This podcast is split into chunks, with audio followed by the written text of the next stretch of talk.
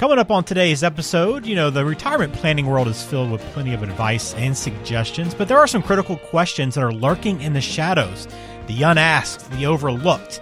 These are the questions that can help define the comfort and security of your retirement future. So, on this episode, we're going to unearth and tackle some of these hidden but essential questions about retirement with Eric Judy. It's coming up here on another day in Retirement Paradise.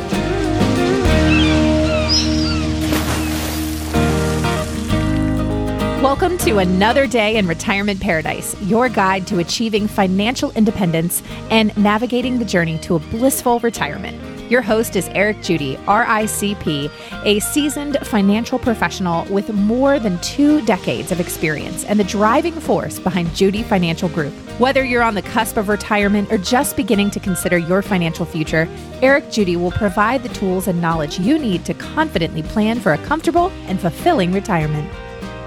Welcome in. Glad to have you on the show today. I'm Ben George with Eric Judy's a retirement income certified professional and the founder of the Judy Financial Group.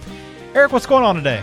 Oh, just another beautiful fall day. You know, I, I, look out the window and see my, my sunset maple starting to turn those beautiful colors of, of red. So I know it, it's it's prime cool weather up here. I guess up north, but uh, uh, you know, it's just another day in retirement paradise. Looking out the window. It.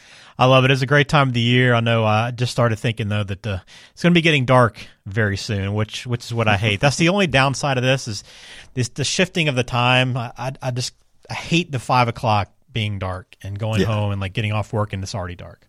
I, I agree completely. I, I remember going to spend some I guess winters with my grandparents. My so my, my father, my grandfather was a farmer, so he always rose and settled with the sun. So uh, days got much shorter at, at, the farm when, when when we spent time down there as a grandkid, uh, spending time with grandpa. So it, not quite as enjoyable, not as much game time. Didn't enjoy it, so I can appreciate exactly what you're saying. I know. Well, we'll take advantage of the hours while we still have them here, but uh, hopefully everybody's having a good fall and uh, getting ready for the holiday season, which will be rapidly approaching here, Eric, and we'll be cycling through that here pretty soon. But we got a good show today talking about the hidden questions in retirement planning. And I think this is going to be a good one here, Eric, because I know these are things that you address with people, right? But these aren't questions that um, always get brought to the forefront immediately when you're having when when people are thinking about retirement and thinking about financial planning, but each of these things we go to today are, are really critical when you're really laying out a plan for the future.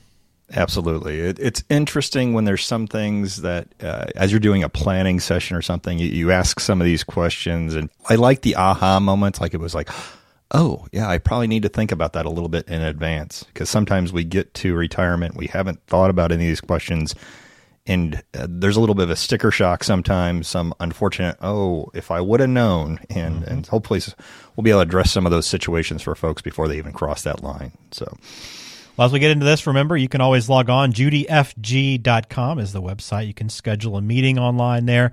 Just look for that blue schedule a meeting button, and you can do that uh, both virtually if you prefer that uh, path or in person as well. But the phone number is 217 303 1711. So let's start with this question, uh, Eric, because this is one that I know people uh, don't really think about in the moment as they're saving, right? You're putting money into your, your tax deferred accounts and, you know, you're just saving for the future, doing a good job. But how much of those tax deferred savings actually going to cost you in taxes down the road? Yeah, this is probably one of the biggest gotchas um, when it comes to retirement planning and retirement because – a lot of people don't think about the fact that a portion of everything that they saved in those qualified plans, whether it be 401ks, 403bs, IRAs, even, a lot of that money, as it grows and accumulates, it belongs to the IRS. You know, we love country, uh, sorry, company matching. Yeah. You know, where where we get, you know, we put our way our our seven percent. The company gives us another three or four free money. Always take the free money. I'm a big fan of free money. But if you haven't thought about what it's going to do on the backside. All that accumulation, that tax deferral, you're not paying taxes throughout the earnings years. That's great. But it gets to the point where you get to retirement and you need to start using those dollars to to basically supplement your your retirement. What is, you know, if you haven't thought about what's your lifestyle expenses going to be in, in retirement? You know, how much is it going to cost? Because you have a silent partner in all of those qualified plans, and that silent partner is the IRS. Hmm, hmm. You know, and are they in for ten percent? Are they in for 22%, 24%, or even 35, 37 today. You know, it, that's the brackets today. You know, and soon these tax brackets are actually going to go a little bit higher. So are they in for 40%? And most people would grimace if you said that somebody was in your pocket for 40% before you even got to spend any money. And that's the realities of those tax deferrals. You get to keep your income brackets lower while you're working somewhat with potentially, you know, having a tax time bomb as you get to your required minimum distribution ages, which 72, 75, whichever they're going to be when you get there. So just realize that you may have accumulated you, know, you did a great job. Hey, great, you've got a million dollars, and all of a sudden you start taking those out, and you realize that million dollars is only worth about seven hundred and fifty thousand dollars when you start to re, you know withdraw because of the fact that the IRS is the silent partner there, and they're going to get their cut no matter what. So that's something you have to consider how much you're going to need. Are they Roth? Are they traditional IRA? Are they, you know, what kind of buckets are these as far as the qualifications? And what portion does the IRS get from an ordinary income side when you get to that, that stage where you're needing those? So, so yeah, big, big hidden question there that, you know, what's the IRS in for? Yeah, I'm assuming that anyone that doesn't work with a, a, an advisor to actually get the true kind of answer to this and, and plan their their strategy for how they're going to pull that money out. It's probably pretty tough to guess this accurately, right? And you're pretty much going to get caught off guard no matter what if you haven't thought through it. Yeah, it, it, helps. We can always give you some projections as you get closer. Uh, I know I sat down with a client.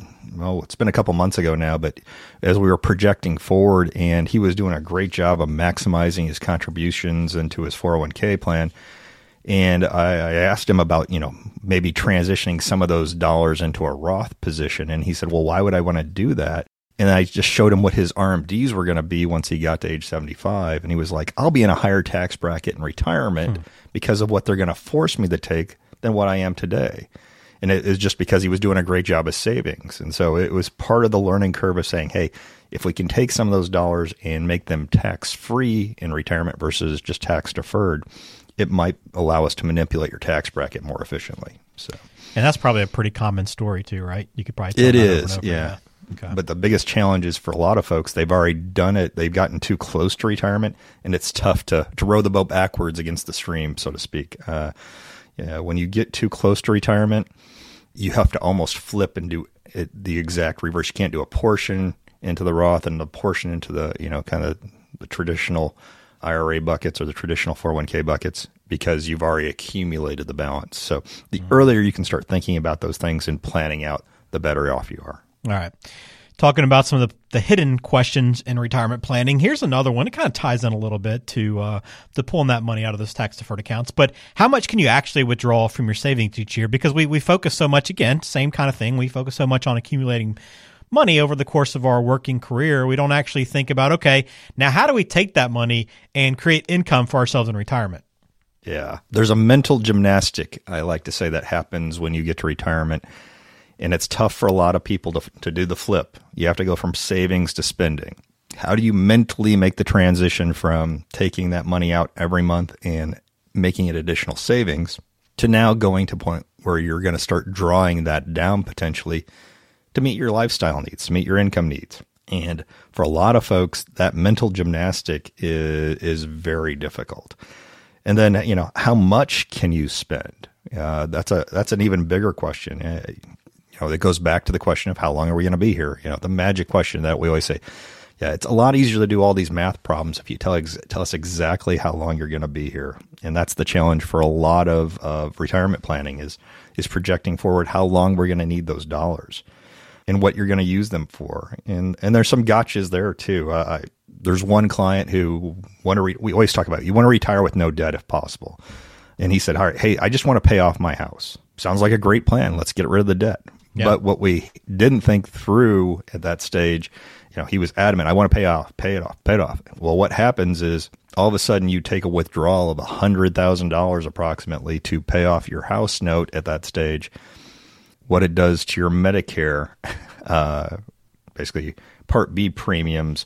You know, it, what the IRS likes to do, or Medicare in this case, you know, they look there's a two year look back on income. Well, you pay off that house, they assume they you've earned that hundred thousand dollars in income. Mm-hmm. So you're paying a higher rate on Social Security, and then you have two years of Medicare premiums that are enhanced or a higher tier because of what they project to be a higher income threshold in retirement. So how much you can withdraw, how much is safe, and where you're using it are big questions that have to be thought about in the scope of a lot of different moving parts when you get to retirement. So it's not just knowing how much you can do, but how much and how and where and what it's going to do to a lot of these other kind of tax elements or Medicare elements as far as retirement. Yeah, and I was I think I heard a story recently where um, similarly there was a couple that bought a, a car. They probably cost sixty or seventy thousand dollars in retirement, and they had a lot of money in their retirement savings. And the person asked them, Well, how did you pay for it? And they said, Oh, we just pulled some money out of our IRA.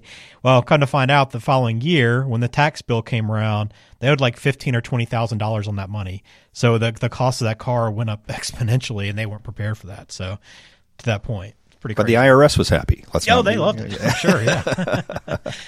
All right, so we're talking through some hidden questions here. Again, if you have any questions uh, or want to follow up because maybe you haven't thought about these things at all and want to sit down with someone that can help you with that, again, Eric is a retirement income certified professional, and you can find him online, judyfg.com.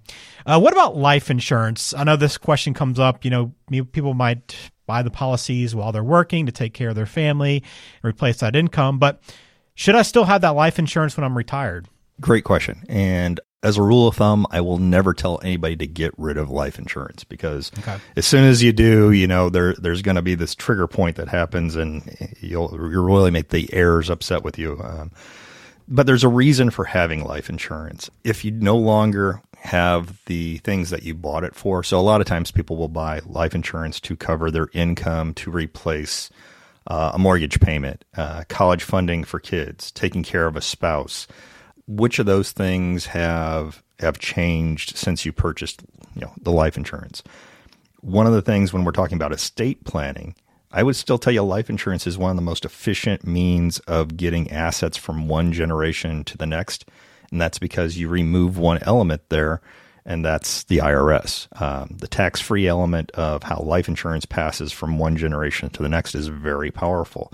We just had that conversation about iras and you know the forced you know you're forced to take those dollars out pay the taxes well some people will say well i don't need it. I'll just leave them to the next generation. Uh, i would often tell clients if you're really trying to get them to the next generation take those distributions turn them into life insurance.